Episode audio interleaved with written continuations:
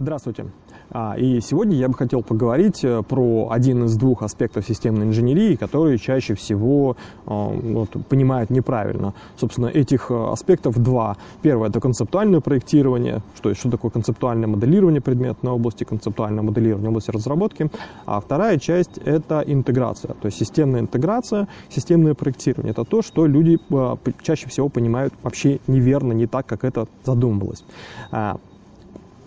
Так вот, когда мы говорим про системное проектирование, то а, первое, что приходит на ум чаще всего, это V-диаграмма. То есть у нас на левой части V-диаграммы а, мы определяем а, замысел системы, делаем э, определяем э, концепт, concept definition э, системы, то есть как концепцию эксплуатации, затем мы определяем системные требования, потом мы делаем системное проектирование, дальше определив архитектуру системы, мы определяем э, архитектуру, то есть требования к подсистемам, дальше мы определяем архитектуру подсистем, дальше разбиваем все это на системные элементы и, собственно говоря, внизу, в, то есть дальше идет, э, собственно говоря, рабочее само проектирование, детальное проектирование, и в конце мы э, справа, то есть вот внизу в диаграммы мы из, э, изготавливаем детали.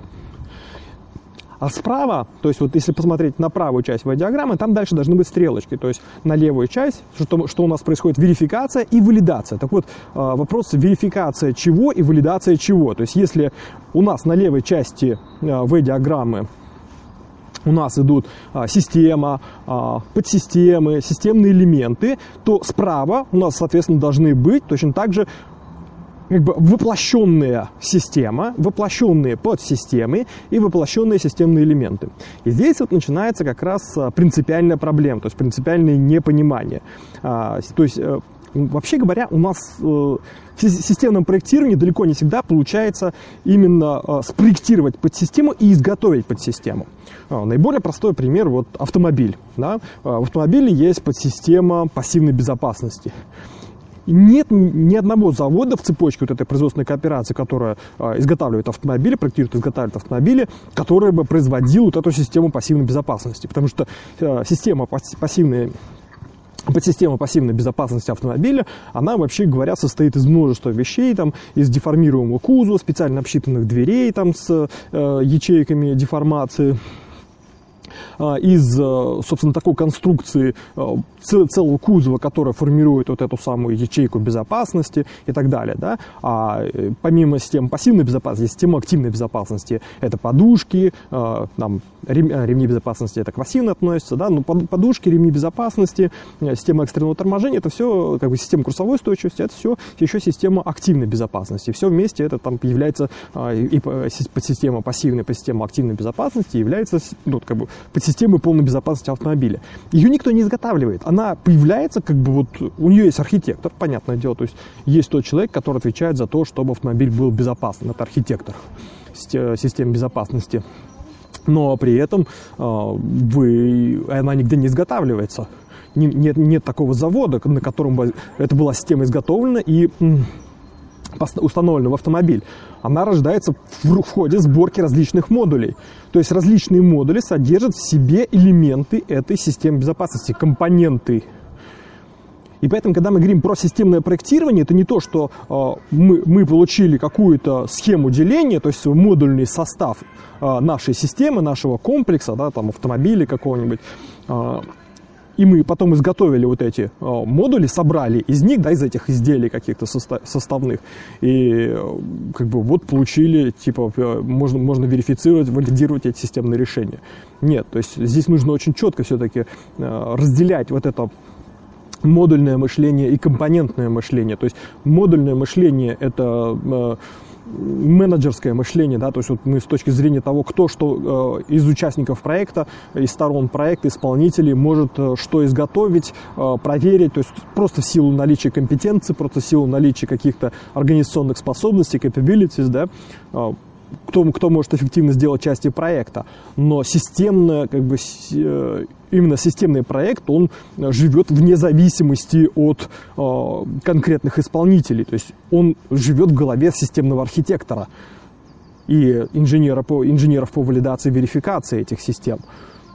которые родились в результате замысла. То есть это именно замысловая вещь, реализующаяся во множестве модулей, зачастую. А, другой пример, помимо по, по системе безопасности, чтобы было понятно. Например, а, какая-нибудь там топливная система. То есть вот есть топливная система.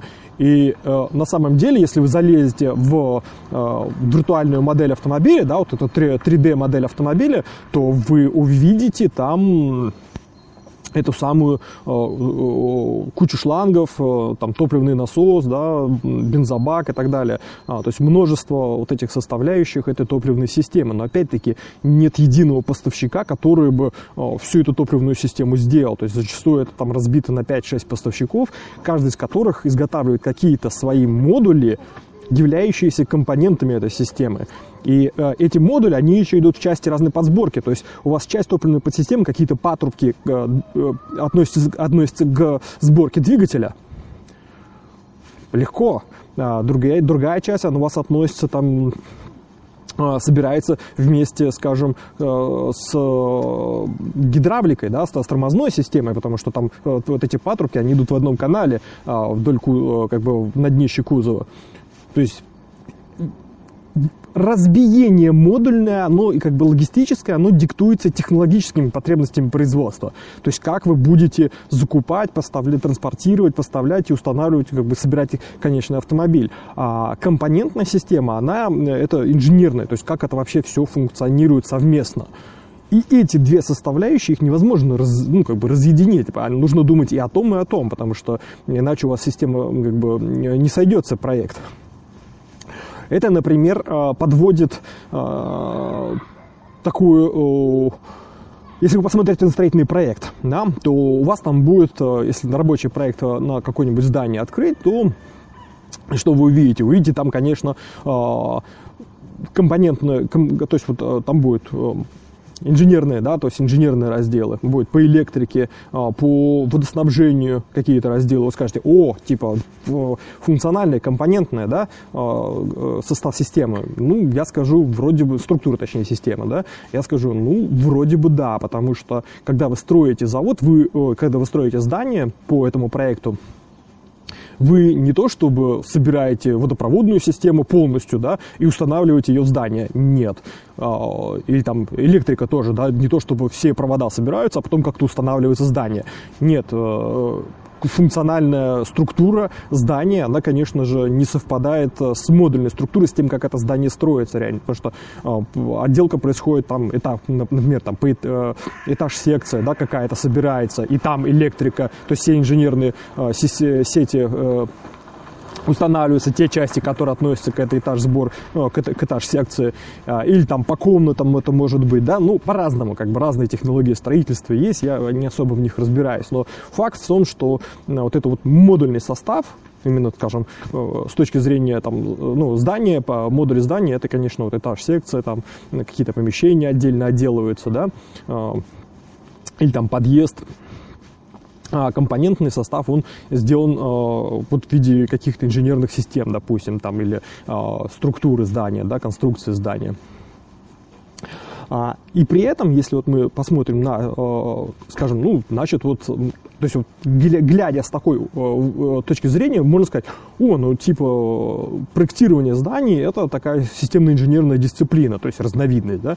А, в общем-то, нет, потому что, собственно, как и любой фиксированный метод, он не системный инженер, то есть системная, системная инженерия, она, вообще говоря, не э, привязывается к какому-то конкретному методу для выполнения работы, потому что, допустим, если я по вот этим стандартным разделом строительного проекта буду пытаться проектировать больницу, будет не очень хорошо, потому что там, с точки зрения больницы мне важно, очень важно рассматривать под систему там а, какую-нибудь там э, эпидемиологическую, да, то есть э, обеспечение а, там, бактериологи... Э, там, микробиологической чистоты, да, то есть чтобы у меня, скажу, не обсеменялась бактериями вентиляция или там сточные воды.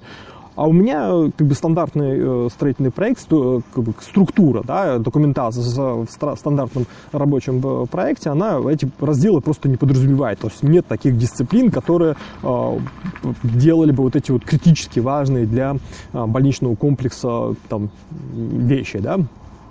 Поэтому э, системный инженерный подход, он, в общем-то, всегда базируется на каком-то определении конкретных э, потребностей конкретных стейкхолдеров конкретном проекте, конкретной системы по созданию конкретной системы. А, и он не, не привязан, скажем, каким-то ГОСТам, там, прочим. Да, то есть мы дорабатываем любой существующий метод под э, нужды и компонентный состав, и модульный состав под какую-то конкретную конфигурацию кооперации в данном конкретном проекте. То есть мы смотрим на то, что у нас реально есть и что нам реально нужно. И только исходя из этого делаем вот э, все эти решения, э, принимаем архитектурные решения. Нам не нужны кальки какие-то. И вот, ну вот, вот этот момент очень важно понимать, когда мы говорим про системную инженерию. Спасибо.